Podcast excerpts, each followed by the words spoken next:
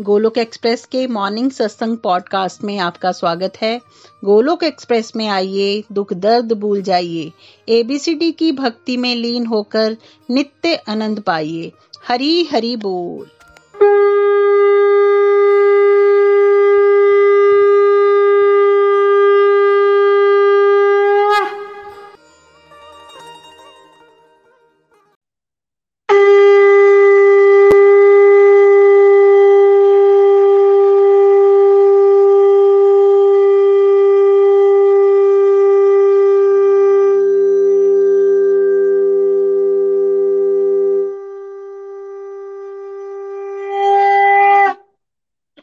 जय श्री कृष्ण चैतन्य प्रभु निधनदा श्री अद्वैत गदाधार वासदी गौर भक्त वृंदा। Hare Krishna Hare Krishna Krishna Krishna, Hare Hare Hare Ram Hare Ram Ram Ram. Hare Hare busy to the body free the soul Hari Hari बोल, हरि हरि बोल। श्री श्री व्यस्त रात्मा श्री मस्त हरि नाम जपते हुए transform the world by transforming जय श्री कृष्ण। न शास्त्र पर, न शास्त्र पर, न धन पर, न ही किसी युक्ति पर। मेरा जीवन तो आश्रित है प्रभु, केवल और केवल आपकी कृपा शक्ति पर। गोलोक एक्सप्रेस में आइए, दुख दर्द भूल जाइए एबीसीडी की भक्ति में लीन हो के नित्य आनंद पाइए। हरी, हरि बोल एवरीवन हरी, हरि बोल। श्रीमद भागवत गीता की जय। ओम नमो भगवते वासुदेवाय, ओम नमो भगवते वासुदेवाय, ओम नमो भगवते वासुदेवाय। हरि बोल। आज के सत्संग में आप सभी का स्वागत है। जैसा आप जानते हैं कि गोलोक एक्सप्रेस सरल भागवत गीता का एक कोर्स, एक विस्तार में चल रहा है आजकल, डिटेल कोर्स, है ना? तो डिटेल कोर्स में हम क्या क्या कर चुके हैं, हमने जाना गोलक एक्सप्रेस क्या है, इसका संगठन कैसे हुआ था, आपने फाउंडिंग टीम की स्पिरिचुअल जर्नी यानी मेरी, नितिन भैया, निमिश जी की, रूपाली जी की की स्पिरिचुअल जर्नी सुनी, गोलोक था। एक्सप्रेस का नाम गोलक एक्सप्रेस क्यों रखा गया? गोलोक धाम क्या है? गोलोक धाम वैकुंठ धाम में और फिर स्वर्ग के बीच में अंतर क्या है? ये सब जाना। गोलक एक्सप्रेस की बहुत सारी आइडियोलॉजीज के बारे में डिटेल में आपको यू नो समझाया गया ताकि सभी गोलोकियंस इसको पता होगी जिस मन से वो जुड़े हैं, उसकी विचारधाराएँ क्या है है ना? टैगलाइंस का गहराई से मत, अर्थ आपने समझा, चाहे वो busy to the body free as a soul हो या ट्रांसफॉर्म द वर्ल्ड हो या शेयरिंग इज़ केयरिंग हो। इसके बाद हमने गहराई से आपको अध्यात्म से जुड़ी हुई बहुत सारी गलत धारणाओं पे चर्चा की, है ना? दस गलत धारणाओं को हमने बहुत डिटेल में समझाया था और फिर एक सेशन में हमने ऑलमोस्ट ट्वेंटी प्लस गलत धारणाओं को आपके सामने लाए थे। पर्पज क्या है? जब तक हमारे अंदर ये घास फूस जो है बीड्स उगे रहेंगे, हमारे हमारे हृदय के भक्ति का सुंदर से गार्डन नहीं बन सकता। बिकॉज़ हम बहुत सारी चीज़ों में खोए रहते हैं, जो भ्रम होते हैं। सो आई होप आप सबने वहाँ तक अच्छे से समझा है बीच बीच में मेरी विनती रहेगी टाइम निकाल के यूट्यूब पे जाइए प्लेलिस्ट आपके लिए बनी है उसके वीडियोस को देखिए रिवाइज करते रहा करो है ना? तो आज के सत्संग में हम क्या करवाने वाले हैं अब यहाँ से? तो अब हम थोड़ा सा चर्चा करेंगे कि भाई भगवत गीता है क्या और उसकी मुख्य शिक्षाएँ क्या है? है ना? सो so, देखो भगवत गीता क्या है? सिंपल वर्ड्स में भागवत मतलब भगवान है ना, भगवान कौन? भगवान मतलब जो सुप्रीम है, जिनने हमें बनाया है, जो क्रिएटर है। वैसे तो उनको शब्दों में नहीं बांधा जा सकता बिकॉज़ हरि अनंत है। अनलिमिटेड है। हमारे शब्द क्या है? लिमिटेड है। फिर भी भगवान कौन है? सिंपल शब्दों में वो जिन्होंने ये सब बनाया, हमें बनाया, हमारी हर एक जो चीज़ हम कर पा रहे हैं, हाथ हिला पा रहे हैं, आँखें चला पा रहे हैं आँखों से देख पा रहे हैं, नाक से सुन पा रहे हैं, कुछ भी कर पा रहे हैं हम, जो भी हो रहा है आपके आसपास, जो आपको समझ आ रहा है वो भी और जो नहीं भी समझ आ रहा है वो भी, जो आप देख पा रहे हैं वो भी और जो आपकी दृष्टि से परे है वो भी इस सारा ब्रह्मांड, जो जो उसके कारणों के, सभी कारणों के जो कारण है, वो कौन है? परम पुरुषोत्तम भगवान श्री कृष्ण।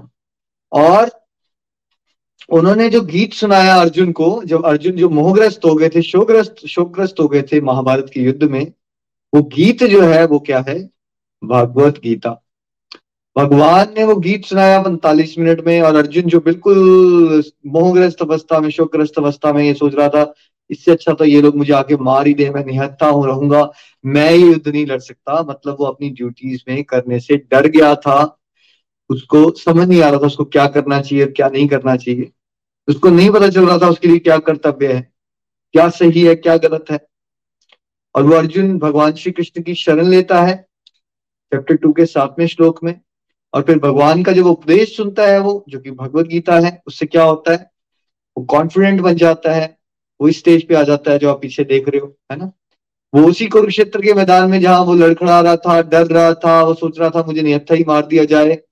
उस डिप्रेशन की अवस्था से उठ के वो करी से वचनम तवा पे आ जाता है कि भगवान मैं वो करने को तैयार हूँ जो आप चाहते हो मैं करूँ। है ना? सो so, अल्टीमेटली वो कुरुक्षेत्र के मैदान में महाभारत के युद्ध में सफलता मिलती है पांडवों को राइट और उसमें एक मेन लीड रोल होता है अर्जुन का। और वो सफलता क्यों मिलती है उसको? क्योंकि उसने भगवान श्री कृष्ण से किस चीज़ का उपदेश सुना? भागवत गीता का उपदेश सुना ठीक है?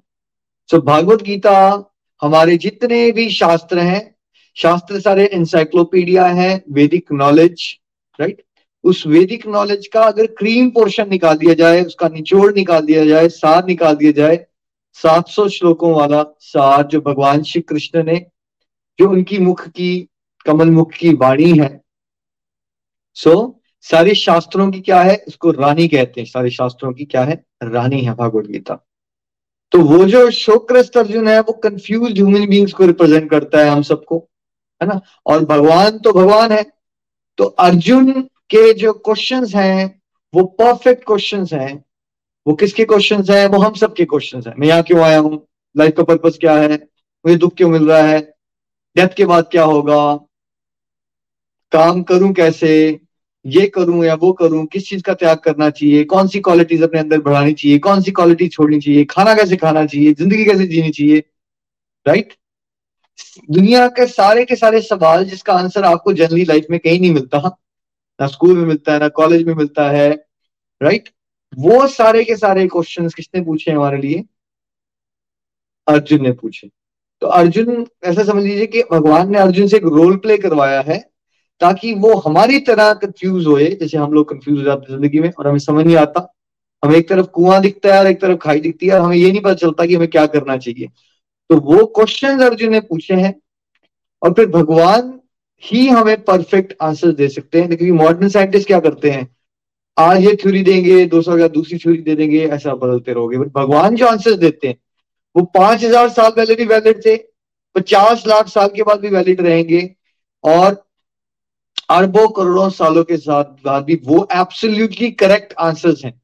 तो अगर हमने भागवत गीता को समझ लिया, जो कि परफेक्ट आंसर्स हैं भगवान के तो हमारी लाइफ क्या होने वाली है फिर? परफेक्ट होने वाली है। तो चलिए, हम कुछ मेन शिक्षाएँ, पहले रीडिंग पार्ट पे चलते हैं। रीता जी के पास पठानकोट। हरी हरी बोल, हरी हरी बोल। हरी बोल एवरीवन भगवत गीता की मुख्य शिक्षाएँ। भगवत गीता अनंत ज्ञान का दिव्य सागर है, जिसमें गोते लगाने से हमारी सभी समस्याओं का समाधान भगवत कृपा से प्राप्त हो सकता है। जैसे सागर के गर्भ में असंख्य बहुमूल्य रतन छिपे रहते हैं वैसे ही भगवत गीता भी अनगिनत दिव्य ज्ञान रूपी रत्नों को समाये हुए है। उन्हीं शिक्षाओं में से हाँ जी। हाँ जी रीता जी तो क्या है भगवत गीता? हमारे सारे के सारे वर्ल्ड की जितनी भी प्रॉब्लम्स है हमें उसका सोल्यूशन किसमें छिपा हुआ है हमारे लिए? श्रीमद भागवत गीता में। महाभारत युद्ध जो हुआ, उसको इतिहास कहते हैं महाभारत। और इस इतिहास का एक छोटू सा पोर्शन क्योंकि महाभारत में मान लीजिए एक लाख श्लोक है तो भागवत गीता में सात सौ श्लोक है। लेकिन ये जो छोटू सा पोर्शन है, ये सबसे इंपॉर्टेंट पोर्शन है महाभारत का, है ना? और इससे क्या होगा? ये इतना डीप ज्ञान है, जैसे आप समुद्र के अंदर डुबकियाँ लगाते हो तो धीरे धीरे ज्वारा, जितना अंदर घुसोगे, उतने क्या होगा? पिताजी क्या होगा? जितना अंदर जाएँगे हम समुद्र में, उतने प्यारे प्यारे क्या मिलेंगे हमें? मोती मिलेंगे। मोती मिलेंगे हीरे मिलेंगे। हीरे मिलेंगे। तो वैसे जैसे हम भगवत ज्ञान को बार बार बार बार जितनी गहराई से अंदर जाते रहेंगे क्या रीता जी ये ज़िंदगी में होता है कि एक बार भगवत गीता पढ़ी तो थोड़ा सा समझ आया लेकिन अगली बार पढ़ी तो कुछ और समझ आ गया। फिर एक बार और हाँ पढ़ी तो कुछ और नया समझ आ गया। होता है ऐसा ही नहीं होता। हाँ जी कुछ नया ही समझ आता है हर बार। हर बार। तो ये भगवत गीता क्या एक नॉवल है इसको एक बार पढ़ लेना चाहिए या ये एक जीवन जीने की ऐसी कला है ये जीवनी है, हमारी हमारी मदर है, जिससे से आप साँसें लेते हो वैसे रोज भागवत गीता, रोज जुड़े रहना है भागवत गीता के साथ, और रोज हम क्या करेंगे? नई नई कुछ लर्निंग्स पाएँगे। महात्मा गांधी ने क्या कहा? जब मैं निराश हो जाता हूँ तो मैं भागवत गीता, वो अपनी मदर माता गीता को खोलता हूँ, कुछ पढ़ता हूँ उसमें से, और हर बार भागवत गीता की कृपा से मुझे अपनी प्रॉब्लम का सोल्यूशन मिल जाता है, मेरी निराशा जो है वो दूर हो जाती है। तो जो भागवत गीता है, वो आपके जीवन की सारी निराशाओं से आपको बाहर निकाल सकती है। इसकी कुछ मेन लर्निंग्स अनलिमिटेड लर्निंग्स है, उसमें से एक एक लर्निंग हम नेक्स्ट फ्यू सेक्शंस में कवर करने वाले हैं। हरी बोल, रीता जी नेक्स्ट प्लीज़ उन्हीं शिक्षाओं में से कुछ मुख्य निम्नलिखित है। मानव जीवन एक सुनहरा अवसर है, ये जानने के लिए कि हम वास्तव में कौन हैं। व्याख्या, अज्ञानतावश हम अपने आप को एक शरीर मानते हैं। लेकिन हम वास्तव में एक आत्मा है, जो जन्मों जन्मों से जीवन और मृत्यु के दुष्चक्कर में फंसी हुई है। हम अपने कर्मों के अनुसार विभिन्न शरीरों को धारण करते रहेंगे, जब तक हम स्वयं को आत्मा रूप में पहचान कर ये ना जान लें कि हम ईश्वर के ही अंश हैं। भगवत कृपा से मनुष्य योनि में ही हम अपने भगवान के साथ भूले हुए नित्य संबंध को स्मरण कर अपने वास्तविक स्वरूप को जान सकते हैं। भगवत गीता का उपदेश हमें स्वयं को जानने में मदद करता है। हरि हरि बोल जी। हरी हरी बोल। तो पहली लर्निंग मेन लर्निंग क्या है? Thank you Geeta ji. है ना? कि भाई हमें ये तो पता होना चाहिए कि हम हैं कौन? अगर आपने ये मानना शुरू कर दिया कि one plus one is twenty तो नितिन जी, उसके बाद आपकी सारी की सारी मैथमेटिक्स खत्म खराब होने वाली है वहाँ से या होने वाली है या नहीं होने वाली अगर आपने मान लिया one plus one is twenty Hari Hari बोल एवरीवन हरी हरी बोल निखिल जी। देखो बेसिक ही हमने गड़बड़ कर दी अगर तो सारी की सारी सारा का सारा हमारी मैथमेटिक्स आगे की खराब होने वाली है। क्योंकि एक प्लस एक हमेशा दो होता है बीस नहीं। बिल्कुल ठीक कह रहे हैं आप। तो एक गड़बड़ से क्या है सारी गड़बड़ हो जाती है। तो वैसे ही सबसे बड़ी गड़बड़ क्या करते हैं हम सब लोग? हम अपने आप को सब लोग क्या मान के बैठे हुए हैं जी? सभी लोग? हम हम सब अपने आप को ये बॉडी जो कि दिख रही है, जिसको हम महसूस करते हैं, वो मान के बैठे अपने आप की पहचान एक नाम के साथ, या अपने एक परिवार के साथ, या पर्टिकुलर कास्ट के साथ, या एक शहर के साथ, या जो प्रोफेशन में हम है, उसके साथ, या एक देश के साथ जोड़ के देखते हैं कि जैसे अगर कोई नॉर्मली मेरे से पूछता है, आप कौन है? तो मैं या कोई भी किसी से भी हम पूछते हैं आप कौन है? तो हम इंट्रोडक्शन ऐसे ही देते हैं। जी मैं उनका बेटा हूँ मेरा नाम नितिन है मैं एक एडवोकेट हूँ मैं चंबा का रहने वाला हूँ या मैं एक इंडियन हूँ। इस तरह की जो पहचान हम अपनी देते हैं और इसी को हमने एक्चुअली सच मान लिया हुआ है जो कि बॉडी की पहचान है ना कि मेरी। है ना? तो प्रैक्टिकल लाइफ में जीते हुए वर्ल्डली लाइफ में ऑफकोर्स आपसे कोई पूछेगा तो आप यही बोलोगे कि मैं एडवोकेट हूँ या मैं डॉक्टर हूँ या डेंटिस्ट वो अलग बात है बट डीप फिलोसफिकल लेवल पे हमें क्या क्लियर होना चाहिए सबको? पहली क्लैरिटी क्या देती है भागवत गीता? कि हम एक्चुअली शरीर है ही नहीं। देखो बिकॉज़ अगर हमने शरीर मान लिया अपने आप को तो फिर क्या परमानेंट हैप्पीनेस का कोई कॉन्सेप्ट एग्जिस्ट कर सकता है? कर ही नहीं सकता आपके लिए, क्योंकि शरीर तो दुखों का घर है। ठीक है? शरीर में आपने बीमार भी होना है, आपने लव्ड वंस की शरीर उन्होंने छोड़ने हैं, आपने खुद शरीर छोड़ देना है। तो फिर कभी भी आप हंड्रेड परसेंट सुखी वाला कॉन्सेप्ट पे चल ही नहीं सकते। लेकिन अर्जुन भी क्या हो रहा है? वो दुखी क्यों हो रहा है? तो उसको लग रहा है, ये मेरे रिश्तेदार हैं, ये भी जाएँगे, ये सब छोड़ देंगे मुझे, मैं इनकी मृत्यु का कारण बन जाऊँगा, डर जब हम शरीर अपने आप को मानते हैं और उसके अकॉर्डिंगली जीते हैं तो क्या होता है? हम हंड्रेड परसेंट हैप्पी कभी नहीं हो सकते। हमारी लाइफ ऐसे वेव्स की तरह चलने वाली है। कभी सुख मिल जाएगा तो हम बड़े एक्साइटेड हो जाएँगे और दुख मिल जाएगा तो हम बड़े दुखी हो जाएँगे बिकॉज़ एक मूवी चलती जा रही है और मूवी के सीन में जैसा सीन आ रहा है उसके अकॉर्डिंगली हम उसमें इन्वॉल्व हो जाते हैं, कभी हँसते हैं, कभी रोते हैं। ठीक है? लेकिन भगवत गीता क्या बताती है हमें सबसे पहले? कि भाई ये समझो तो सही, तुम कौन हो? हम कौन है सब लोग? राइट हम शरीर है ही नहीं। जैसे आप गाड़ी चलाते हो बट आप गाड़ी नहीं हो। वैसे ही हम एक जीवात्मा है जो भगवान का अंश है। जिसने भगवान से क्या कर लिया है? पीट कर ली है। हम भगवान के विमुख हो गए हैं। हम अहंकार में आ गए हैं। हम चाहते हैं कि हम अपने हिसाब से जीवन जिए। और बिकॉज़ हमारे अंदर ये एक सोच आ गई है कि हमने बॉस बनना है, हमने अपने हिसाब से जीवन जीना है तो फिर भगवान ने कहा, तथास्तु, करके देख लो बेटा। हम अभी वो वाली सोल्स हैं जो भगवान को भुला के भोगना चाहती है, जीवन को और खुश रहना चाहती है। और उसके लिए क्या हो रहा है हमें? बार बार हमें क्या दिया जा रहा है? भगवान कह रहे हैं, बेटा, तुम्हारा जो आइडिया है कि तुम मेरे बिना सुखी रहना चाहते हो, चलो, तुम पूरा करके देख लो। तो हमें एक सपने रूपी शरीर में डाला है। जी, जैसे सपना चल रहा है तो हकीकत लगता है या नहीं लगता है? जब चल रहा होता है तो।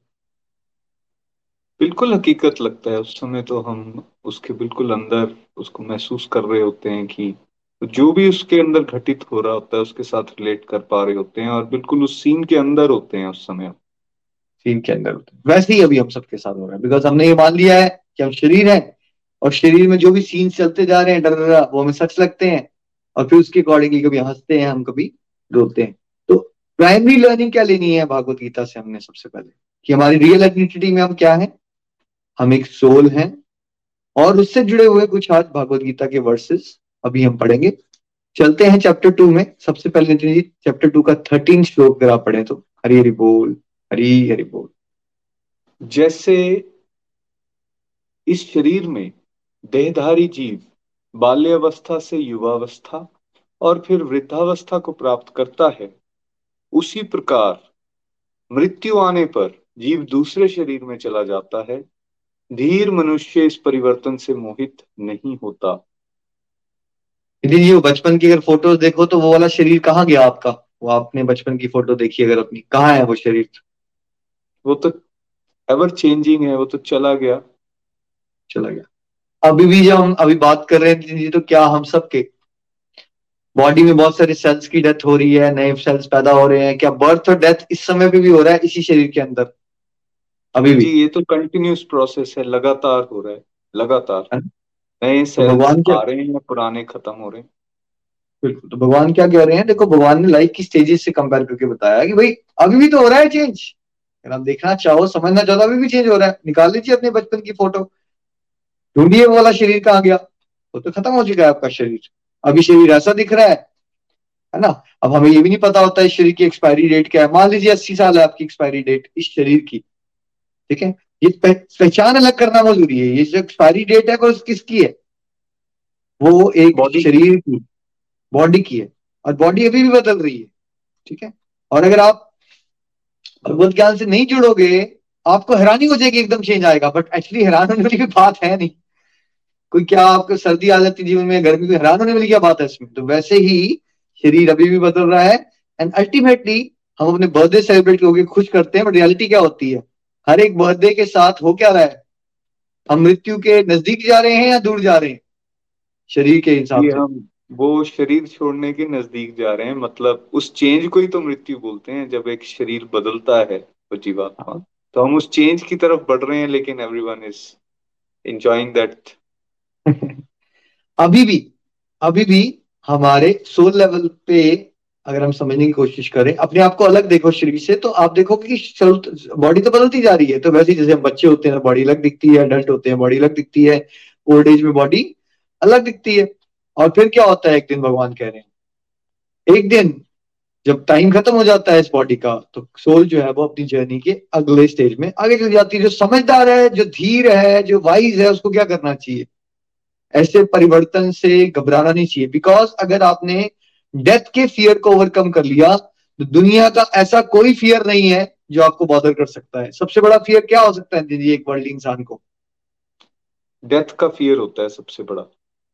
डेथ का फियर तो भागवत गीता आपको फियरलेस बना देगी क्योंकि आपको डेथ के फियर से पड़ेगा क्योंकि रियलिटी में अगर आपने अपने आप को सोल समझ लिया then there is no concept of death है ना? सेवनटीन श्लोक पढ़िए। जो सारे शरीर में सर्वत्र है उसे तुम अविनाशी जानो। और उस नित्य आत्म तत्व का नाश करने में कोई भी समर्थ नहीं है। है ना? क्या है? जो सोल है, वो सर्वत्र है राइट शरीर में हम जो है। ठीक है? और हम क्या है? सोल अविनाशी है। नित्य आत्मा तत्व का कोई नाश कर सकता है? क्या मृत्यु या यमराज या कोई देवी देवता या कोई भी no one can finish the soul यानी हमें कभी खत्म नहीं किया जा सकता। तो हमारा जो एक डर होता है कि क्या होगा? हाय, मेरे बच्चों के साथ क्या होगा? मेरे पति के साथ क्या होगा? वो डर क्यों आ रहा है हमारे अंदर? क्योंकि हमने उस मूवी के, उस सीन के अंदर का जो वो पर्टिकुलर एक टेम्पररी फ़ेज़ चल रहा है, उसको हकीकत मान लिया हुआ है। हमने उसको पूरी पिक्चर मान लिया हुआ है। फिर हमें डर लगता है। बट अगर आप सोल लेवल पे देखना शुरू हो गए तो ना आपके बच्चों का कुछ हो सकता है ना आपके पति का कुछ हो सकता है। रियलिटी में सभी लोग इटर्नल हैं। अल्टीमेटली डेथ किसी की नहीं हो सकती। ठीक है? बट जब हमने वो पर्टिकुलर फ़ेज़ से अटैचमेंट बना ली होती है राइट उसको हम जैसे आप जाते हो गोवा में घूमने के लिए तीन दिन होटल में रहते हो तो क्या होटल से अटैचमेंट पाल के आ जाते हो आप? क्या नितिन जी आप जाओगे कहीं? दो दिन रहना पड़ेगा आपको तो क्या आप अटैच हो जाओगे? ये मेरा होटल है उस टाइम हम इस बात से बिल्कुल अवेयर रहते हैं कि भाई ये होटल में हम आए, कुछ दिन के लिए आए, कुछ दिन यहाँ घूमेंगे, फिरेंगे, खाएँगे, पिएँगे, इस रूम में रहेंगे और उसके बाद हमें तो अपने घर वापस जाना है। तो उस तरह से कोई अटैचमेंट नहीं होती। क्यों नहीं होती? बिकॉज़ आपको क्लियर है कि वो हॉलीडे अब आपने अगर ये पॉइंट यहाँ पे पकड़ लिया, सच तो यही है ना? हम यहाँ पे भी कुछ देर के लिए आए हुए हैं। बट जब हम अज्ञानता वश मानना शुरू कर देते हैं कि हम हमेशा रहने वाले यहाँ पे, और हमारे साथ जो लोग हैं, वो भी हमेशा रहने वाले हैं तो फिर क्या क्रिएट होता है? एक फियर क्रिएट होता है फियर ऑफ़ अननोन बट भगवत ज्ञान से अगर इसको बात को सच को कड़वा सच है बट स्वीकार करो, जितना जल्दी मान लोगे, डरने की क्या बात है? शरीर शरीर का नाश तो अभी भी हो रहा है। लेकिन जहाँ तक आत्मा की बात है, आत्मा का नाश तो कभी हो ही नहीं सकता। इम्पॉसिबल है है ना? नेक्स्ट प्लीज़ इवन अदरवाइज़ जी हम डरे या ना डरे ये चेंज तो होते ही जाना है। Yes yes. क्यों ना हम इस फीलिंग को चेंज करें जो डर की फीलिंग है उसको हम इस साइड पे लेकर आए कि नहीं भाई मैं तो नित्य आत्मा हूँ और मेरा मेरा तो कभी विनाश हो ही नहीं सकता। जब इस अप्रोच के साथ जीवन जिएँगे तो वैसे ही पॉजिटिविटी व्यक्ति के अंदर बनी रहने वाली है। बिल्कुल। श्लोक ट्वेंटी आत्मा जन्म रहित नित्य सनातन और पुरातन है। यह ना तो कभी किसी काल में जन्मी है न जन्म लेती है और ना जन्म लेगी। शरीर के नष्ट होने पर भी इसका नाश नहीं होता। बोल। नेक्स्ट जी प्लीज़ बाईस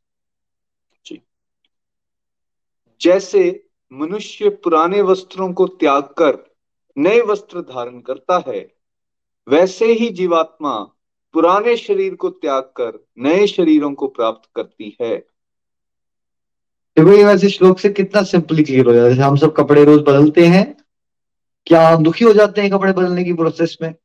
राइट कितना छोटी सी बात मानते हैं हम उसको। यस yes, आज मैंने येलो पहन लेता हूँ आज मैं रेड पहन लेता हूँ आज मैं व्हाइट पहन लेता हूँ राइट दैट्स इट वैसे ही सोल लेवल पे जो शरीर को धारण करना है और शरीर का त्याग करके दूसरे शरीर को धारण करना है वो इतनी ही बात है बस कि हमें क्या करना है? कपड़े बदल रहे हैं हम सब लोग। तो ये बताइए निधि जी आपके लिए अपने कपड़े ज़्यादा इंपॉर्टेंट होने चाहिए या आप स्वयं को खुद को इंपॉर्टेंट मानना चाहिए आपको कपड़ों के कंपेरिजन में? ऑब्वियसली निखिल जी स्वयं को इम्पोर्टेंट मानना है। कपड़े तो आप एक दिन के लिए पहन रहे हो किसी एक फ़ंक्शन के लिए पहन रहे हो। और उसमें तो वैसे भी कोई जान नहीं होती भाई मुझमें जान है और वो कपड़े मुझे सजाने के लिए इसलिए मैं इंपॉर्टेंट हूँ कपड़े नहीं। तो अब ये हो क्या रहा है पूरी प्रोसेस में? देखो माया क्या करती है लेकिन अगर अभी नितिन जी ने जैसे कहा आप सबको समझ आ गई बात कि भाई कपड़े ज़्यादा इंपॉर्टेंट नहीं होते हम खुद ज़्यादा इंपॉर्टेंट होते हैं। लेकिन इस पूरी प्रोसेस में अज्ञानता में क्या होता है? माया के अधीन जब हम होते हैं हम शरीर को जो हमारे कपड़े हैं उसको सबसे ज़्यादा इंपॉर्टेंट मानते हैं। और हम जो हैं 99 परसेंट लोग तो ऐसे ही खत्म हो जाते हैं, उनको यही नहीं पता चलता कि हम रियलिटी में कौन है। हम रियलिटी में एक सोल है, ये ना आपको स्कूल बताएगा, ना कॉलेज बताएगा, कोई नहीं बताएगा आपको। ये कौन बताएगा? ये बताएगी भागवत गीता कि रियलिटी में आप कौन हो? रियलिटी में आप परमात्मा के अंश हो, जो सनातन है, जो पुरातन है, जिसका कभी नाश नहीं हो सकता, और आप भी भगवान की तरह ही सच चित आनंद हो। सच। इटर्नल आपकी मृत्यु नहीं हो सकती। चित आपको हर एक चीज़ का ज्ञान है। बस धूल मिट्टी जमी होने से जैसे शीशे की क्लैरिटी नहीं होती, वैसे ही, है ना? एक काम, क्रोध, लोभ एंड बहुत सारी नकारात्मक ऊर्जाएँ हमारी आत्मा में जमी हुई है। इसलिए अभी हम ये रियलाइज़ नहीं कर पा रहे कि हमारे अंदर सारा ज्ञान है। जो भी मैं आज बाप आपको बात भगवत कृपा से बता रहा हूँ, ये कोई ऐसी बात नहीं है जो आपको पता नहीं है। सोल लेवल पे यहाँ जितने भी लोग सुन रहे हैं, जो नहीं भी सुन रहे हैं सोल लेवल पे हमें ऑलरेडी ये सारी बातें पता है। ठीक है? सत्संग बस क्या करता है? जैसे अगर शीशा गंदा हो तो क्लैरिटी सफ़ाई करोगे राइट मान लो स्प्रे छिड़का आपने क्लीनिंग स्प्रे उसके बाद क्लीन अप किया तो शीशा क्लियर होगा। सत्संग बस क्या कर रहा है? सत्संग जो है, आपके अंदर ये बातें छुपी हुई हैं। इसको जागृत अवस्था में लाने के लिए आपको प्रकाशित किया जा रहा है। जैसे किसी की यादा चली जाती है तो उसका दोस्त बोलता है, चल चल यार यार देख, यहाँ बैठ के हम कॉफ़ी पिया करते थे। देख, यहाँ पे हम ये करते थे। सत्संग का काम क्या होता है? आपके पास ऑलरेडी ये सारी नॉलेज है। बिकॉज़ आप क्या हो, जीवात्मा हो। सब कुछ पता है आपको। बट बिकॉज़ करोड़ों जन्मों से माया की ऐसी सी क्या है? पढ़ते जम गई हम सब पे कि हमें भूल गया हुआ है सब। हमारे पास सारा ज्ञान भी है। और आनंद में है हम। सोल लेवल पे क्या है? आनंद ही आनंद है। बिकॉज़ भगवान के अंश होने के कारण हम भी हंड्रेड परसेंट हैप्पीनेस को एक्सपीरियंस करते हैं अंदर से। लेकिन जितना हमने अपने आप को शरीर माना और शरीर से अटैच हो गए, शारीरिक रिश्तों से अटैच हो गए, उतना ज़्यादा हम इस बातों को एक्सपीरियंस नहीं कर पाएँगे, है ना? सो चैप्टर टेन का एक आठवां श्लोक भी पढ़ते हैं। हरिपोल जी। श्लोक आठ, मैं संपूर्ण जगत की उत्पत्ति का कारण हूँ। और मुझसे ही सभी वस्तुएँ उत्पन्न होती हैं। बुद्धिमान जन जो ये जान लेते हैं, हृदय से मेरी भक्ति में रत होते हैं। क्या पता होना चाहिए आपको? आपकी वास्तविक पहचान क्या है? मैं एक आत्मा हूँ।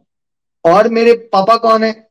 मेरे पिताजी कौन है? भगवान ने क्लियर बताया मैं संपूर्ण जगत की उत्पत्ति का कारण हूँ। ठीक है?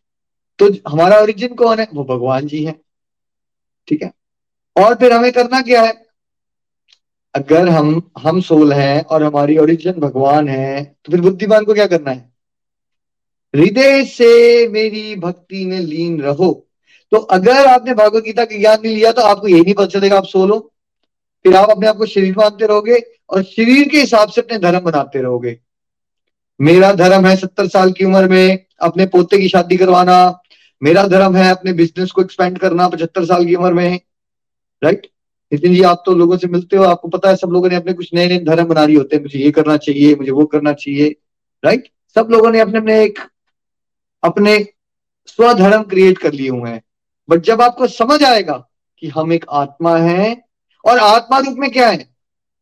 हम सच्चिदानंद है और हम किसके बच्चे हैं? हम भगवान के अंश हैं तो फिर हमारा काम क्या होना चाहिए? हमारा काम क्या होना चाहिए कि हम उनकी, उनकी भक्ति में भक्ति में रत रहे, यानी कि ये टॉप प्रायोरिटी है। जैसे कपड़े वॉश करना और आयरनिंग करना भी इंपॉर्टेंट है। भाई, ऐसा नहीं कि वो छोड़ दो। बट 24 घंटे वो मत करो। यानी कि शरीर को चलाना भी एक काम है, ज़िंदगी का एक छोटा सी ड्यूटी है वो। हम लोगों ने माया के वश में आके क्या कर लिया है? हम अपनी पूरी की पूरी एनर्जी इस टेम्पररी बॉडी सेंसेस के भोग विलास में हम अपना हंड्रेड परसेंट टाइम डेडिकेट करते हैं इसी को मूर्खता कहते हैं। हमें करना क्या है? जैसे आप कपड़े धोते हो और अर्निंग करते हो कितना टाइम लगाते हो उसमें दिन में? कपड़े धो के अर्निंग करने में। एक घंटा लगा लेते हो। एक घंटा। थोड़ा छोटा समय मैक्सिमम आधा एक घंटा। कुछ लोग तो वो भी नहीं करते। कहने का मतलब है कि शरीर को चलाने के लिए आपने, हमने बचपन से देखे स्कूल, कॉलेज, पढ़ाई, नौकरी, ये या सोल के अपलिफ्टमेंट के लिए किया आपने ये सब। ये सब हम बॉडीली लेवल पे पैसा कमाने के लिए कर रहे हैं ताकि हम अपने बिल्स को पे कर सकें। इसका हमारी रियल आइडेंटिटी से सोल से कोई लेना देना नहीं है। हमारी फ्यूचर डेस्टिनेशन, हमने जाना कहा है, उससे कोई लेना देना नहीं है। हमारे ओरिजिन, जिसने हमें सब कुछ दिया है, भगवान, उससे कोई लेना देना नहीं है। बट अगर हम परसेंटेज ऑफ़ टाइम निकालें तो नितिन जी, क्या लगता है आपको? एवरेज बंदा कितना परसेंट टाइम बॉडी की रिक्वायरमेंट्स के लिए निकाल रहा है? और कितना परसेंट टाइम को अपने लिए, यानी कि सोल के लिए निकाल रहा है?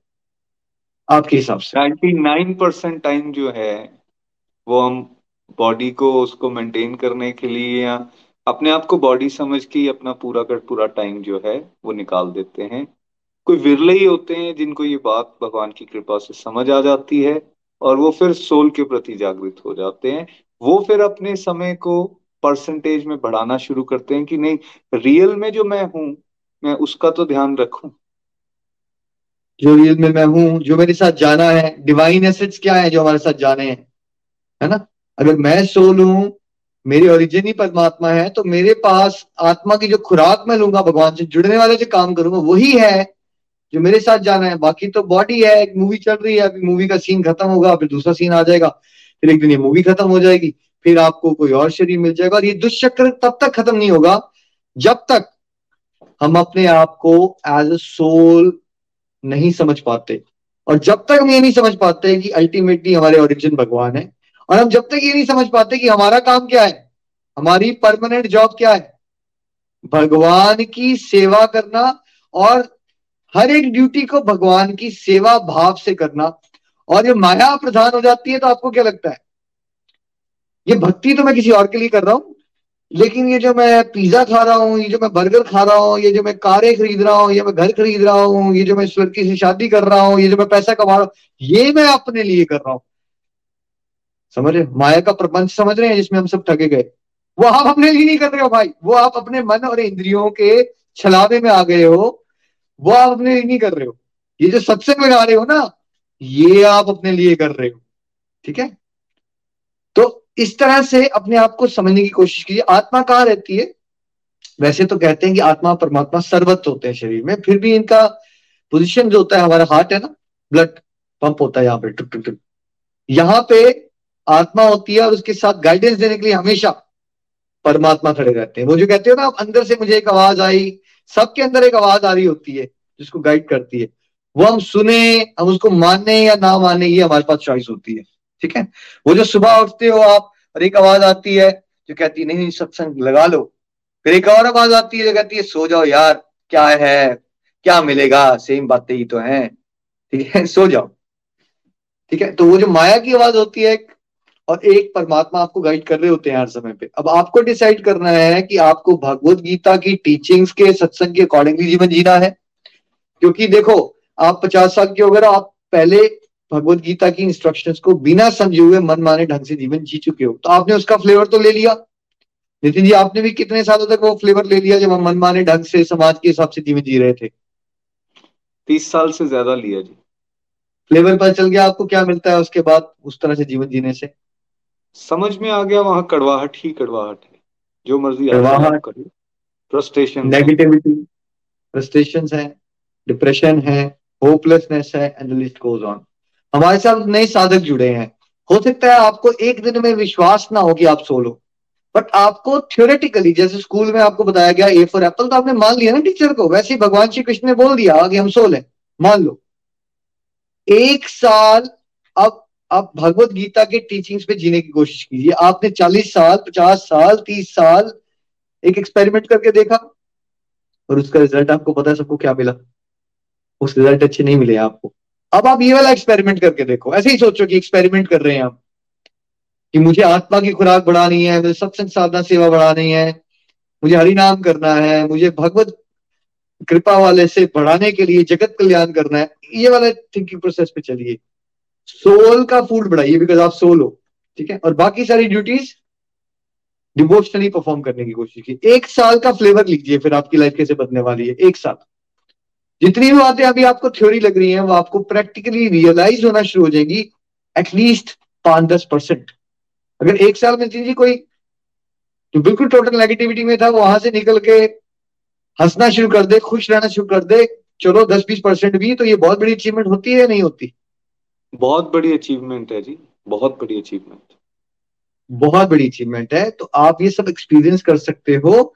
ये सारी की सारी बातें जो भागवत गीता में बताएगी ये थ्योरी नहीं है, इसको जिया जा सकता है। हम सब जी रहे हैं इसको लाइफ बहुत सिंपल हो जाती है।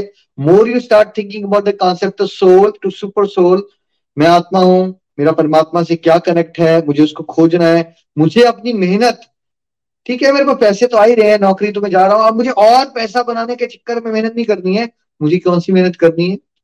मैंने अपने भगवान के साथ जो भूला हुआ मेरा संबंध है, उसको जागृत अवस्था में लेके आना है बिकॉज़ यही मेरा बात परमानेंट अकाउंट है। यही मुझे परमानेंट हैप्पीनेस देगा। और अल्टीमेटली जीवन मृत्यु के चक्कर से भी कौन छुड़वाएगा? यही मुझे छुड़वाएगा। और आज के जीवन में भी मुझे खुश रहना कौन सिखाएगा? ये कॉन्सेप्ट सिखाएगा कि मैं आत्मा हूँ और मेरा एक ही परमानेंट रिलेशनशिप है। सारे धर्म एक ही बात बोल रहे हैं कि आपका एक ही परमानेंट रिलेशनशिप है। बस भगवान के नाम अलग अलग धर्मों में अलग हो जाते हैं बट वो एक ही सुप्रीम एंटिटी की बात हो रही है है ना? इनको हम क्या कहते हैं? भगवान श्री कृष्ण। तो भगवान श्री कृष्ण मेरे परम पिता है, मेरे बेस्ट फ्रेंड है, मेरा काम है उनकी सेवा करना और संसार में भी जब मैं ड्यूटीज़ करूँ, मेरा भाव यही होना चाहिए कि मैं क्या कर रहा हूँ, उनकी सेवा कर रहा हूँ। जैसे अर्जुन भी कुरुक्षेत्र के मैदान में, देखिए वैसे तो वॉर जोन है, लेकिन वो क्या सोच के कर रहा है? कि मैं भगवान की सेवा कर रहा हूँ। है ना? तो हमारी आइडेंटिटी क्या है? आज से क्या हमने कहना कि आई हैव अ सोल मेरी एक आत्मा है? नहीं। आई एम अ सोल मैं एक आत्मा हूँ और मैंने अभी टेम्परली एक शरीर धारण कर लिया है, अपने पूर्व जन्मों के कर्मों के अनुसार, जिसको निखिल कहते हैं। और अगर मैंने भगवान की भक्ति नहीं बढ़ाई तो मैं इस दुष्चक्कर में कभी नितिन के रूप में आऊँगा, कभी मैं किसी स्पीशीज में जाऊँगा, कभी मैं कुछ करता रहूँगा। ये चक्र भी कभी नहीं खत्म होगा। बट अगर मैं ये जानू कि मैं एक आत्मा हूँ, मेरा ओरिजिन भगवान है, और मेरा काम है उनकी भक्ति करना दैट्स इट सारे के सारे चक्रव्यूह को तोड़ सकते हो आप। ये दो तीन बातें याद रखिए जो आज आपको समझाई गई हैं। श्रीमद भगवत गीता की जय। हरे कृष्णा हरे कृष्णा। कृष्ण कृष्ण, हरे हरे। हरे राम हरे राम राम राम। हरे हरे, हरि बोल। हरी हरी बोल। Thank you so much Nikhil ji. बहुत आनंद आ रहा था सुन के। देखिए जो बात यहाँ पे बताई जा रही है एटलीस्ट इसको थ्योरी में तो समझने का हम प्रयास करें कि मैं एक सोल हूँ, मेरा ओरिजिन जो है वो परमात्मा है और मेरा मेन काम जो है वो परमात्मा के साथ अपने संबंध को और अच्छा बनाना है मतलब उनकी और सेवा, उनकी भक्ति और उस भक्ति में ही मुझे रत रहना है। कोई इतनी बात को पकड़ ले और फिर धीरे धीरे उसके ऊपर काम करना शुरू करे तो ये बातें बिल्कुल आप इस चीज़ को रियलाइज़ कर सकते हो रियलाइजेशन की स्टेज भी आ सकती है और आप साथ साथ में अपनी लाइफ को इंजॉय भी करना शुरू कर देंगे बिकॉज़ अब आपने सही डायरेक्शन जो है पकड़ ली है। देखिए, मैं कई बार इस चीज़ को इस तरह से अनुभव करने की कोशिश करता हूँ कि हम अगर वाकई अपनी आइडेंटिटी को चेक करना चाहते हैं तो जरा अपनी बॉडी को from toes to your head एक एक बॉडी पार्ट को जरा चेक करें। और उससे पूछें क्या मैं पाँव हूँ क्या मैं पाँव की उंगलियाँ हूँ क्या मैं टांगे हूँ क्या मैं घुटना हूँ क्या मैं पेट हूँ क्या मैं चेस्ट हूँ क्या मैं हाथ हूँ क्या मैं बाजू हूँ क्या मैं आईज हूँ क्या मैं नोज़ हूँ तो आपको आंसर क्या मिलेगा नहीं ये मैं नहीं हूँ ये मेरे पाँव हैं ये मेरी टांगे हैं, ये मेरा घुटना है, ये मेरी आँखें हैं, ये मेरा नाक है। तब हर बार हम क्या कहते हैं, ये मेरा है। तो भाई ये जो मेरा बोल रहा है, ये कौन है? जो क्लेम कर रहा है कि मैं ओनर हूँ, वो कौन है? वो असल में हम हैं। तो लेकिन गड़बड़ क्या होती है कि हम बॉडी के साथ साथ ही क्या कर देते हैं? ये बोलना शुरू कर देते हैं, मेरी सोल इसलिए निखिल जी यहाँ क्या कह रहे हैं, मेरी सोल वर्ड ठीक नहीं यूज़ कर रहे हम वर्ड्स असल में हम सोल हैं, मैं सोल हूँ और ये मेरा शरीर है, ये करेक्ट अंडरस्टैंडिंग होगी। तो इसको बोलने में भी हमें बदलने का प्रयास करना है बिकॉज़ ये भगवत ज्ञान से हमें मिलने वाला है। और ये बात कोई और नहीं कह रहा, भगवान श्री कृष्ण खुद बता रहे हैं कि हम सब सोल्स हैं, हमने ये बॉडी एक्वायर की है। जैसे बहुत प्यारा एग्ज़ाम्पल निखिल जी ने कार का दिया कि हम कार और कार के ओनर मतलब उसको चलाने वाले में डिफरेंस देख सकते हैं साफ़ साफ़ वैसे ही इस शरीर को एक कार समझ लीजिए और सोल को वो ओनर जो है, वो समझ लीजिए, जो चलाता है उस कार को। और जब वो ओनर कार से निकल जाता है तो कार बेजान है, खड़ी रहती है। अगर आप सौ दिन भी उसको खड़ा रखोगे तो खड़ी रहेगी, खुद स्टार्ट नहीं होगी वो। बिल्कुल वैसे ही जब इस शरीर में से आत्मा निकल जाती है तब क्या हो जाता है? ये बेजान होता है जिसको हम कह रहे थे ये मेरा फादर या मदर या कोई रिश्तेदार है या भाई है बहन है उसके साथ हमारे इतने ज़्यादा इमोशंस जुड़े हुए थे जैसे ही सोल निकलती है उस शरीर में से तो क्या हो जाता है? उसको हम बेजान बोलते हैं उसको बोलते हैं हम बॉडी है ले जाओ जल्दी से जल्दी। ठीक सो so, इस अंडरस्टैंडिंग पे हमें आकर अपनी लाइफ को लीड करने की कोशिश करना है बिकॉज़ तब हमें पता चलेगा इस थ्योरी को अगर पहले समझ लें कि यार हम सोल हैं तो जैसे अभी तक हमने ये माना था कि हम बॉडी हैं तो हम बॉडी को नरिश करने के लिए जी जान मेहनत करते हैं। खाना खिलाते हैं, उसको साफ़ करने की कोशिश करते हैं, दिन में चार पाँच बार हम खाते हैं। जस्ट बिकॉज़ हमें ये पता है कि हम बॉडी हैं। लेकिन अगर उससे अंदर चलें और ये समझ आ जाए कि हम एक सोल हैं तो फिर सोल को नरिश करने की भी तो कुछ कोशिश करेंगे। उसके बारे में भी तो जागरूक हो जाएँगे। और ये सत्संग साधना सेवा क्या है? ये उस सोल की नरिशमेंट है, उसकी खुराक है। और जैसे निखिल जी ने कहा कि खुराक जब हम लेना शुरू करेंगे, इसको जब डाइट देना शुरू करेंगे तो सोल लेवल पे हम स्वस्थ होते हैं। और जब स्वस्थ होंगे तो ऑब्वियसली इस लाइफ को हम बेटर तरह से लीड कर पाएँगे। हमें पता होगा कि सही में हमें किस डायरेक्शन की तरफ़ बढ़ना है। और तब ये कंसेप्ट को आप अपने जीवन में बहुत अच्छी तरह से जीते हुए अपने असली धाम, अपने असली घर वापस भी जा पाओगे। Thank you so much Nikhil ji. Hari Hari बोल। हरी हरी बोल, बिल्कुल। और ये रियलाइजेशन हम कहाँ ला सकते हैं? है ना? ये ह्यूमन लाइफ में, देखिए, हम सबको कितना वैल्यू करना चाहिए। सारे स्क्रिप्चर्स क्या बताते हैं जी?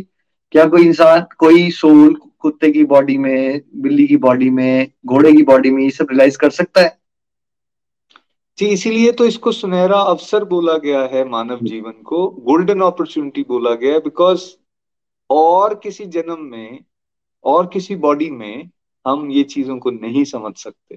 केवल और केवल इंसान के शरीर में जब आत्मा है तब वो इन कंसेप्ट को समझ सकती भोग विलास हम कर सकते हैं जी बाकी सब शरीरों में।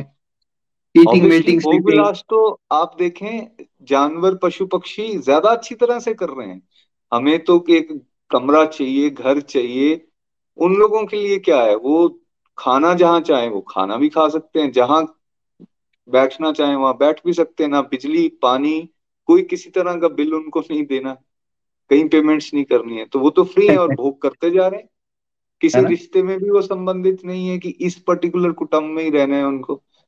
They are free to do anything और देवी देवता भी तरसते हैं, कहते हैं मनुष्य योनि के लिए बिकॉज़ मनुष्य योनि ही एक ऐसी है जिसमें हम क्या कहते हैं, हम ये क्या कर सकते हैं, ये सब क्वेश्चन उठा सकते हैं, मैं कौन हूँ, ये जो आज भगवत गीता का आप सत्संग सुन रहे हो, ये ये इसी में समझ आती है बातें कुछ भगवान ने हमें वैसी बुद्धि दी है, जो देवताओं की योनि है उसमें सुख ज़्यादा, बहुत ज़्यादा होते हैं, इसलिए किसी का भक्ति में इंटरेस्ट नहीं आता। यहाँ पे हमें ऑप्टिमम लेवल के दुख और सुख में रखा गया है। और नीचे की योनि है, उसमें बिल्कुल ही तमस बहुत ज़्यादा हो जाता है। और फिर अफकोर्स कोई जानवर योनि में है तो उसके तो बस, बसी बुद्धि नहीं है कि वो भगवत ज्ञान ले सके। तो ये गोल्डन अपॉर्चुनिटी है, जहाँ हम ये बातें एक्चुअली समझ सकते हैं, अपने जीवन में उतार सकते हैं, और फिर क्या कर सकते हैं? भगवत धाम जा सकते हैं। श्रीमद भागवत गीता की जय। हरी, हरि बोल। नीलू जी।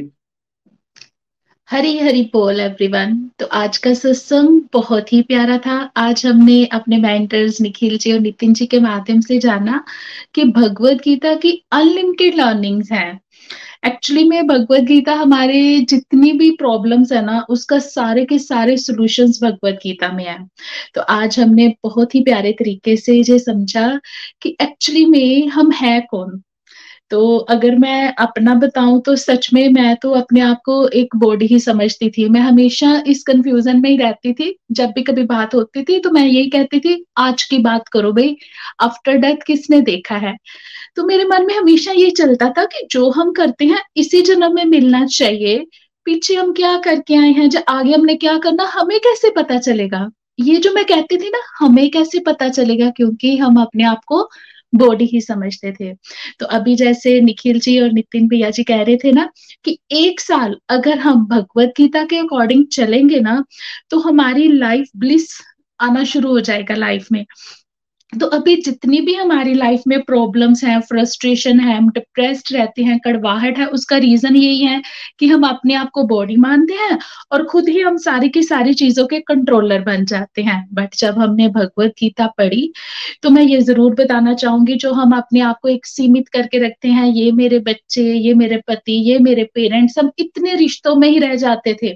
पर भगवत गीता रेगुलर पढ़ने से हमारी धीरे धीरे मैं नहीं कहती एक दिन में धीरे धीरे हम सोल लेवल की ओर बढ़ रहे हैं। वासुदेव कुटुंब की हमारे अंदर फीलिंग्स आ रही हैं। अब हमें पता लग रहा है कि हम सभी भाई बहन हैं और ये सारी की सारी चीज़ें समझने का जो विवेक है, सिर्फ़ और सिर्फ़ कौन सी बॉडी में आता है? ये ह्यूमन बॉडी में। जैसे अभी नितिन बियाची और निखिल जी बता रहे थे ना कि बाकी जितनी भी जोनिया है, उसमें हम सिर्फ़ और सिर्फ़ भोग विलास तो कर सकते हैं बट ये अंडरस्टैंडिंग सिर्फ़ और सिर्फ़ इस गोल्डन अपॉर्चुनिटी में मिलती है जब हम ह्यूमन बॉडी में आते हैं। तो सच में बहुत ही प्यारा सत्संग, बहुत आनंद आया। तो इसी से रिलेटेड हम कुछ फीलिंग्स अपने साथ जुड़े, कुछ डिवोटी से हम सुनना चाहेंगे। आज हम चलते हैं, सबसे पहले हमारे साथ है नीनू वालिया जी। पठानकोट से। हरी हरी बोल, नीनू जी। हरी हरी बोल, हरी हरी बोल। आज का इतना प्यारा सत्संग, मैं अपने आप को बहुत ही ब्लेस्ड फील कर रही हूँ कि हम गोलोक एक्सप्रेस से जुड़े हैं। पाँच साल मुझे जुड़े हुए हो गए और आज हम इन बातों को समझने का प्रयास कर रहे हैं निखिल जी और नितिन जी के माध्यम से। नहीं तो पहले तो यही कहते थे अपनी बॉडी कि मैं अपने आप को शरीर समझते थे। और शरीर को ही सजाने, संवारने में, इसके दुख दर्द में हम अपने आप को उलझाए रखते थे। लेकिन जब से ये बातें समझ आनी शुरू हुई हैं और ये आज का जो कंसेप्ट है, निखिल जी ने बताया कि मैं आत्मा हूँ। अपने आप को हमें ये कभी नहीं कहना कि मैं शरीर हूँ, मैं आत्मा हूँ। तो आत्मा के कॉन्सेप्ट को समझ के जब हम जितने समय हमने लगाया, शरीर को खिलाने, पिलाने, सजाने, संवारने में, अब वही समय हमें अपनी आत्मा को फ़ीड करने में लगाना है। लेकिन ये बातें हमें कहाँ से समझ आ रही? जब हम भगवत गीता पढ़ते हैं। भगवत गीता हमें यही समझा रही है और जैसे निखिल जी बता रहे थे मुझे, वो बात बहुत अच्छी लगी कि हम जाते हैं कहीं ट्रिप पे जाते हैं तो होटल का कमरा किराए पे लेते हैं, हमें उस, तब पता होता है कि ये तीन चार दिन के लिए है। इससे ज़्यादा हमने यहाँ नहीं रहना और वहाँ हमारी कोई अटैचमेंट नहीं होती है। इसी तरह भगवान ने ये हमें जो जीवन दिया है, मनुष्य योनि दी है, और जिसको सच में देवी देवता भी तरसते हैं। तुलसीदास जी ने भी लिखा है ना कि बड़े भाग मानुष तन पावा, सुर दुर्लभ सद ग्रंथन गावा।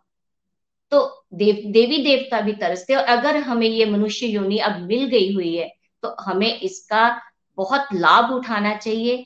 और जो अब जीवन बचा है, इसको भगवान के चरणों में लगाना चाहिए।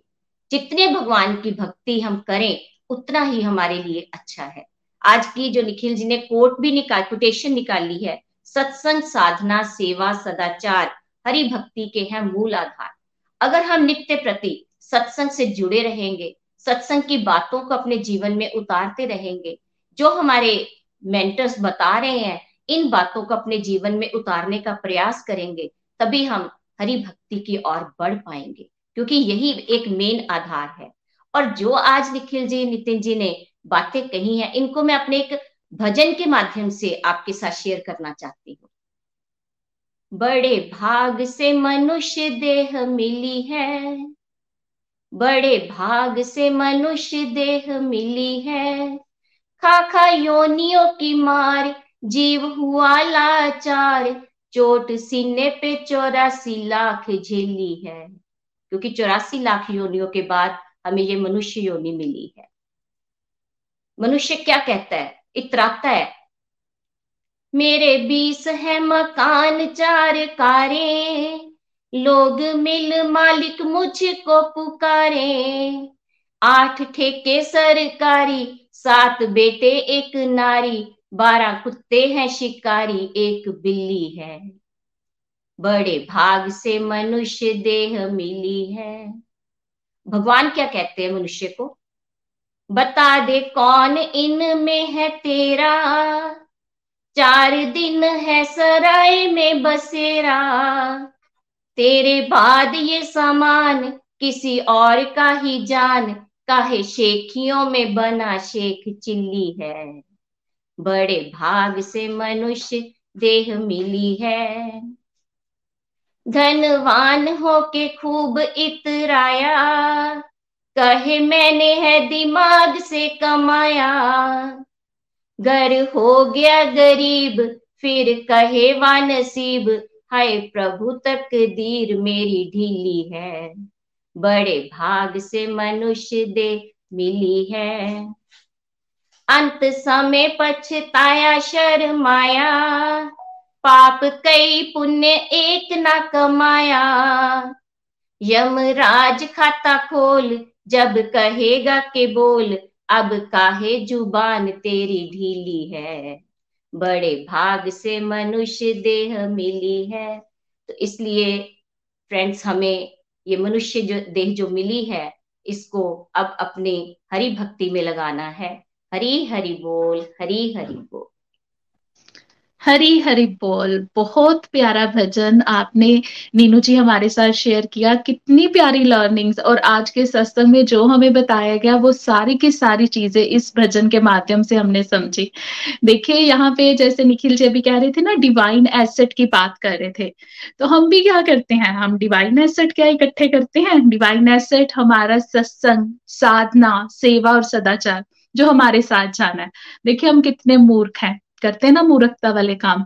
जो हमारे साथ जाना है, उसकी हम कोई भी सेविंग्स नहीं करते हैं। वो एसेट्स हम इकट्ठा ही नहीं करते हैं। जो सब कुछ इधर रह जाना है, हमारी प्रॉपर्टीज़ हमारा पैसा ज्वेलरी हर एक चीज़ इधर ही रह जानी है, हम उसको इकट्ठा करने की तरफ़ भाग रहे हैं। तो भगवान जी ने ये गोल्डन अपॉर्चुनिटी हमें किसके लिए दी है? मूर्खता वाले काम करने के लिए, जब बुद्धिमानी वाले काम करने के लिए। तो हमने बुद्धिमान बनना है। हमने जो हमारे डिवाइन एसेट्स हैं फ़ूड फॉर सोल है, उसकी तरफ़ ध्यान देना है सो so दैट हम अपना भगवान जी के साथ कनेक्शन अच्छा बनाए और अल्टीमेटली गोलोक धाम तक हम पहुँच पाए। Thank you so much Neenu ji. बहुत आनंद आया आपको सुनकर। नेक्स्ट हम चलते हैं पठानकोट फिर से। हमारे साथ संगीता महाजन जी हैं। हरी हरी बोल, संगीता जी। हरी हरी बोल हरी हरी बोल everyone thank you Neelu Neelu ji. बहुत बहुत ही प्यारा आज का सत्संग आई ओपनर देखिए कब से आ, कितनी उम्र हमने अपनी ना ऐसे ही स्पेंड कर दी? ये सोचते सोचते कि हम क्या है? हम बॉडी है. और उसी को बॉडी को ही आ, हमने जो है फ़ीड किया है अपनी लाइफ में. इसी को सजाने सवाने में सच्ची में जैसे निखिल जी ने हमें बताया कि भगवत गीता के साथ जुड़कर ही इस चीज़ की हमें समझ आई है कि हम हैं कौन। और सच मानिए, जब हम गोलोक एक्सप्रेस के साथ नहीं जुड़े हुए थे, पर्सनली मैं यहाँ अपनी बात करना चाहूँगी तो वही आइडेंटिफिकेशन जो निखिल भैया ने सॉरी, नितिन भैया ने बताई कि मैं कौन हूँ, अपना नाम, अपना परिवार, इसी को लेकर जिए और जो हमें संस्कार हमारे परिवारों से मिले, क्या कि हमारा जो भी कोई रिश्ता है हमें उन सभी रिश्तों को सिंसेरिटी के साथ निभाना है। बस इसी तरह से जीवन को जीते जाना है। और फिर अगर हम सभी रिश्तों को अगर खुश कर लेते हैं तो इट मीन्स हमारी लाइफ जो है वो सक्सेसफुल हो गई है। लेकिन बड़ा दुख होता है ये सोचकर कि जैसे निखिल जी ने बता नितिन जी ने बताया ना कि उनको थर्टी के बाद ऐसे एक अपॉर्चुनिटी मिली भगवत गीता को सुन के। उसके अकॉर्डिंग लाइफ को लीड करने की तो यह मैं खुद अपने आप को कहना चाहूँगी कि फोर्टी प्लस फोर्टी तक की एज को बिल्कुल उस तरीके से जिया जैसे हमें नहीं जीना चाहिए था। तो बड़ा दुख लगता है, लेकिन अब भगवान जी ने हमें भगवत गीता के साथ जोड़कर, इस गोलोक एक्सप्रेस के साथ जोड़कर हमें आज के सत्संग में जो हमने सीखा, देखिए कितनी बार हम सुन चुके हैं इस लाइन को, लेकिन जब हम बार बार बार बार अपने मेंटोर्स की तरफ़ से सुनते हैं गुरु हमें अच्छे से समझाते हैं फिर हमें और डीप नॉलेज हमें मिलती है तो फिर हमें आ, हमें लगता है कि नहीं अब हमें अब अपना समय को वेस्ट नहीं करना। अब हमें पूरी तरह से ये जानकर कि हम एक सोल है और हमारा एम ही है अपने सुपर सोल के साथ मिलना। प्रभु धाम वापस जाना। बिल्कुल हम सभी यहाँ पर रेंट पे आए हुए हैं किराएदार हैं एक सराय में आए हुए हैं। बड़ी बार निखिल जी ये भी एग्ज़ाम्पल देते होते थे कि ये एक नानी हाउस है है ना? जैसे बच्चे नानी हाउस जाते हैं तो फिर उनको लगता है हमें यही रहना है। लेकिन जो हमारा रियल होम है, हमारा गोलोक धाम, प्रभु धाम, हमें वहाँ जाने की तैयारी करनी है। हम भूल चुके हैं। और नीलू जी ने जैसे हमें बताया कि हम मटेरियल वर्ल्ड के एसेट्स जो है, उन्हें कलेक्ट कर रहे हैं। हमें लगता है वो, हमें लगता क्या, हमें रियलिटी भी पता है कि ये सारी चीज़ें हमारे साथ कोई भी नहीं जाने वाली। फिर भी हम क्या कर रहे हैं? बस यही चीज़ें मटेरियल वर्ल्ड की चीज़ों को इकट्ठा करने में लगे हुए हैं। और सच मानिए, हमें सभी हमारे साधु संत जो है नानक जी की भी हमें एक कहानी पता है, जहाँ पर वो बताते हैं कि एक राजा जो बड़ा ईगो में रह के उन्हें इनवाइट करता है कि आप मेरे यहाँ पर भोजन पे आओ और बताता है कि कैसे मेरे पास क्या क्या है ना? तो वो जो गुरु नानक देव जी होते हैं, वो शांति से सारा ग्रहण करते हैं, उसकी बातों को भी सुनते हैं। और अंत में उन्हें कहते हैं कि ये लो, एक छोटी सी उन्हें नीडल देते हैं कि आप ये अपने पास रखो और मुझे ये तब देना जब मैं तुम्हें वहाँ पर मृत्यु के बाद स्वर्ग में जब जहाँ मिलूँगा, स्वर्ग में तो आप मुझे वहाँ देना। तो राजा बड़ा ऐसे कहता है कि इतने बड़े संत और ये कैसी बात कर रहे हैं यहाँ पे? तो उन्हें बताते हैं कि ये तो हम नीडल तो हम वहाँ कैरी नहीं कर सकते, हम तो वहाँ कुछ भी नहीं ले जा सकते हैं। तो फिर गुरु नानक देव जी उन्हें समझाते हैं कि जब से मैं यहाँ हूँ तो मुझे अपनी प्रॉपर्टी के बारे में बता रहे हो, क्या तुमने आगे जाने के लिए जो कर्मास को हमें, जो हमारे दिव्य कर्म है, उनके लिए आपने कुछ एफर्ट्स किए हैं? तो उस राजा को रियलाइजेशन होती है। वैसे ही अब हमें रियलाइजेशन हो गई है। अब हमें रिग्रेट हो रहा है कि हमें समय बहुत ज़्यादा वेस्ट कर दिया। भगवान जी ने तो बड़ी ही प्यारी golden opportunity as a human being दी। जैसे निखिल जी ने बताया कि हमें डिफ्रेंशिएट कैसे करते हैं हम अपने आप को? पशु पक्षियों से और एक मनुष्य जीवन में। पशु पक्षियों की लाइफ जो, जैसे हमने कहा कि अभी तक तो मुझे लगा हमने वही वाली लाइफ को लीड किया है। लेकिन अब हमें जैसे बताया निखिल जी ने कि हम है ना भगवान जी का अंश, हमारे में वही सारी क्वालिटीज है, सचित आनंद वाली। अब हमें सचित आनंद वाली लाइफ को लीड करना है, ये मानकर कि भगवान जी ने हमें ये गोल्डन अपॉर्चुनिटी दी है। देखिए संत जो है हमें बार बार हमें समझाते हैं। बड़ा प्यारा कबीर दास जी अपने दोहे के माध्यम से हमें बता बताते हैं कि चक, चलती चक्की देख कर देख कबीरा रोए। दो पाटन के बीच में साबुत बच्चा न कोई वो हमें समझा रहे हैं कि समय कैसे भागता जा रहा है लेकिन हम लोग क्या है हम अवेयर ही नहीं हो रहे हैं। और हमारे जो संत हमारे गुरु जो है वो भी हमें बार बार बताते हैं कि अगर हमें गलती हो चुकी है, हम टाइम वेस्ट कर चुके हैं तो अब हमें आगे टाइम नहीं वेस्ट करना। वो हमें जैसे हम कहते हैं कि जब जागो तभी सवेरा। अभी समझ आ गया तो इन, अभी अभी इसी समय से हमें ये रियलाइजेशन करके अपनी लाइफ को लीड करना है कि हम सोल है। और सोल को हमें फ़ीड करना है। वो जैसे नीलू जी ने भी बताया हमें कि हम फोर एस के माध्यम से हम अपने सोल को फ़ीड कर सकते हैं। देखिए, गुरु जी क्या कहते हैं? गुरु फिर हमें यहाँ पर चेतावनी देते हैं और हमें समझाते हैं, लेकिन हम क्या करते हैं? गुरा ने जगाया, मूर्ख फेर सो गया। उठ वे मुसाफरा, सवेरा हो गया। सभी संत, सभी हमारे जो मेंटोर्स हमें गुरु हैं, वो हमें स्टेट कर रहे हैं कि अभी हमें जागना है, अभी हमें अवेयर होना है।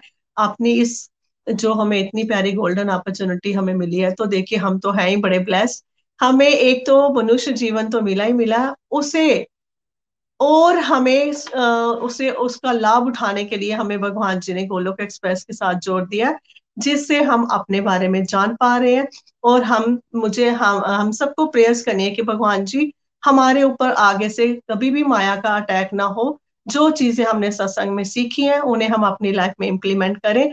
और प्रभु धाम जाने के अधिकारी हो सके। हरी, हरि बोल, हरी, हरि बोल। हरी हरी बोल। बहुत प्यारी learning Sangeeta ji thank you so much आपने बहुत प्यारी स्टोरी हमारे साथ शेयर की, राजा की। और आपने एक बात की ना, जब जागो तभी सवेरा।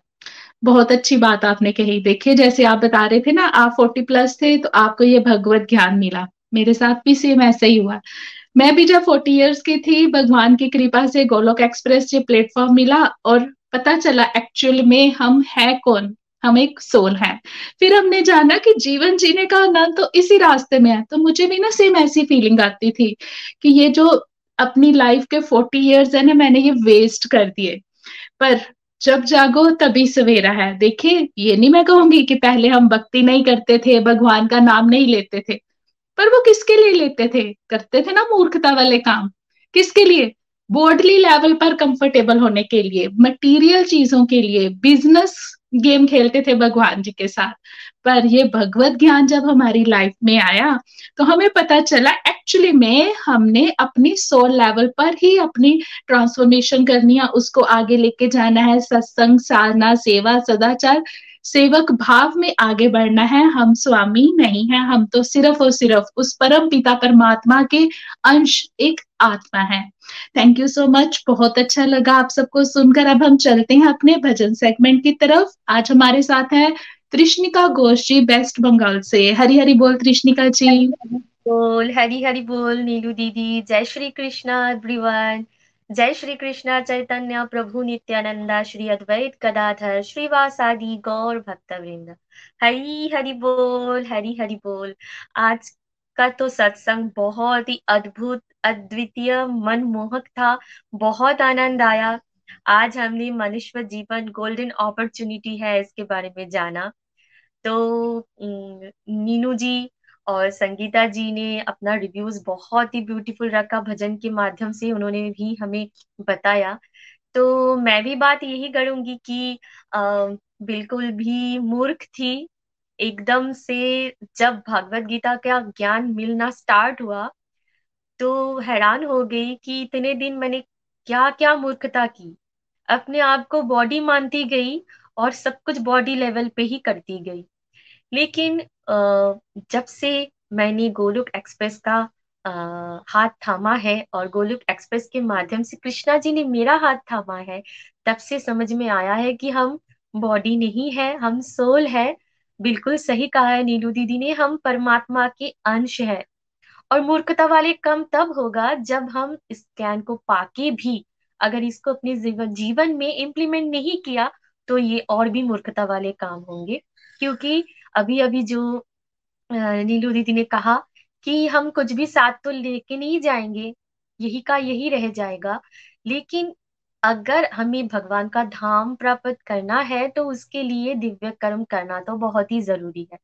और वो कैसे होगा, वो भागवत गीता हमें सिखाते हैं, हमें समझाते हैं कि यही जीवन गोल्डन अपॉर्चुनिटी है, इसका हमें मोल करना है वैल्यू करना है एक एक क्षण एक एक समय बहुत ही ज़्यादा इम्पोर्टेंट है। इसको गवाना नहीं है। भगवान की सेवा में इसको क्या करना है? समर्पित करना है। Thank you so much for this beautiful सत्संग तो चलिए, मैं अपनी भजन की तरफ़ बढ़ती हूँ। हरी, हरि बोल। कृष्ण जिनका नाम है, गोकुल जिनका धाम है। कृष्ण जिनका नाम है, गोकुल जिनका धाम है, ऐसे श्री भगवान को बारंबार प्रणाम है। बारंबार प्रणाम है। कृष्ण जिनका नाम है, गोकुल जिनका धाम है ऐसे श्री भगवान को बारंबार प्रणाम है। बारंबार प्रणाम है। यशोदा जिनकी मैया है, नंद जी बावैया है, ऐसे श्री गोपाल को बारंबार प्रणाम है। ऐसे श्री भगवान को। बारंबार प्रणाम है। कृष्ण जिनका नाम है, गोकुल जिनका धाम है, ऐसे श्री गोपाल को। बारंबार प्रणाम है। बारंबार प्रणाम है। लोट लोट दधि माखन खायो, ग्वाल बाल संग धेनु चरायो, ऐसे लीला धाम को। बारंबार प्रणाम है। लोट लोट दधि माखन खायो, ग्वाल बाल संग धेनु चरायो, ऐसे लीला धाम को। बारंबार प्रणाम है। ऐसे श्री गोपाल को बारंबार प्रणाम है। कृष्ण जिनका नाम है, गोकुल जिनका धाम है, ऐसे श्री गोपाल को बारंबार प्रणाम है बारंबार प्रणाम है। ध्रुपद सता की लाज बचायो, गजेंद्र गज को फंद छुरायो ऐसे कृपा धाम को। बारंबार प्रणाम है। ध्रुपद सता की लाज छुरायो गजेंद्र गज को फंद छुरायो ऐसे कृपा धाम को। बारंबार प्रणाम है। बारंबार प्रणाम है। कृष्ण जिनका नाम है, गोकुल जिनका धाम है, ऐसे श्री भगवान को। बारंबार प्रणाम है, ऐसे श्री भगवान को। बारंबार प्रणाम है, ऐसे श्री गोपाल को। बारंबार प्रणाम है। हरे कृष्णा हरे कृष्णा, कृष्ण कृष्णा, हरे हरे। हरे रामा हरे रामा राम रामा, हरे हरे। हरे कृष्णा हरे कृष्णा कृष्ण कृष्णा हरे हरे हरे रामा हरे रामा राम रामा हरे हरे ऐसे श्री भगवान को कोटि कोटि प्रणाम है। हरी हरि बोल। जय श्री कृष्ण। हरी हरि बोल। जय श्री कृष्णा। ऐसे श्री भगवान को मेरा बारंबार प्रणाम है। थैंक यू सो मच बहुत आनंद आया इस प्यारे से भजन को सुन के। मैं सभी का धन्यवाद करना चाहूँगा। सबसे पहले तो भगवान श्री हरि का, जिन्होंने उन्हीं की कृपा से ये सत्संग प्लेटफॉर्म बना है, निखिल जी, जो बेसिकली हम सबको लीड कर रहे हैं और साथ ही साथ आज के लिए नीलू जी नीनू जी संगीता जी और तुष्मिका जी और हमारे सारे प्यारे प्यारे व्यूअर्स जो इस वीडियो को देख रहे हैं, उन सभी का मैं धन्यवाद करना चाहूँगा। और आज जो हमने सीखा है, इसको ज़रूर, इसके ऊपर चिंतन करें, मनन करें।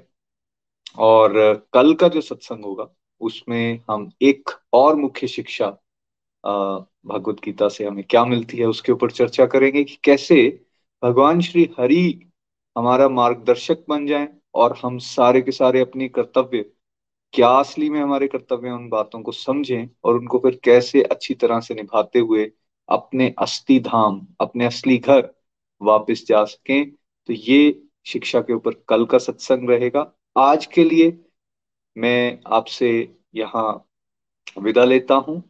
एक बात के साथ, जो नॉर्मली हम लोग आपस में कई बार एक दूसरे को कहते हैं इंजॉय योर सेल्फ लेकिन आज आपने ध्यान से ये जो हमने तीन वर्ड्स बोले इंजॉय योर सेल्फ इस पे चिंतन करना है कि जब हम ऐसा बोलते हैं, या जो कोई हमें ऐसा बोलता है तो क्या वाकई हम सेल्फ के इंजॉयमेंट के बारे में सजग होते हैं, या हम केवल बॉडी और बॉडी के इंजॉयमेंट तक ही सीमित रह जाते हैं? तो यहाँ इस मन से इंजॉय योर सेल्फ जानिए उस सेल्फ को और हमेशा भगवान के साथ जुड़े रहिए। हरे कृष्ण हरे कृष्ण कृष्ण कृष्ण, हरे हरे। हरे राम हरे राम राम राम, हरे हरे। हरे कृष्ण हरे कृष्ण कृष्ण कृष्ण, हरे हरे। हरे राम हरे Ram Ram Ram, Hare Hare. Busy through the body, free as a soul Hari Hari बोल, हरि हरि बोल। घर घर मंदिर, हर मन मंदिर। हरि बोल। गोलोक एक्सप्रेस से जुड़ने के लिए आप हमारे email address info at the rate of Golok Express dot O R G द्वारा संपर्क कर सकते हैं या हमारे व्हाट्सएप या Telegram number seven zero one eight zero two six eight two one से भी जुड़ सकते हैं। आप हमसे फेसबुक पेज और यूट्यूब के माध्यम से भी जुड़ सकते हैं। हरी हरी बोल।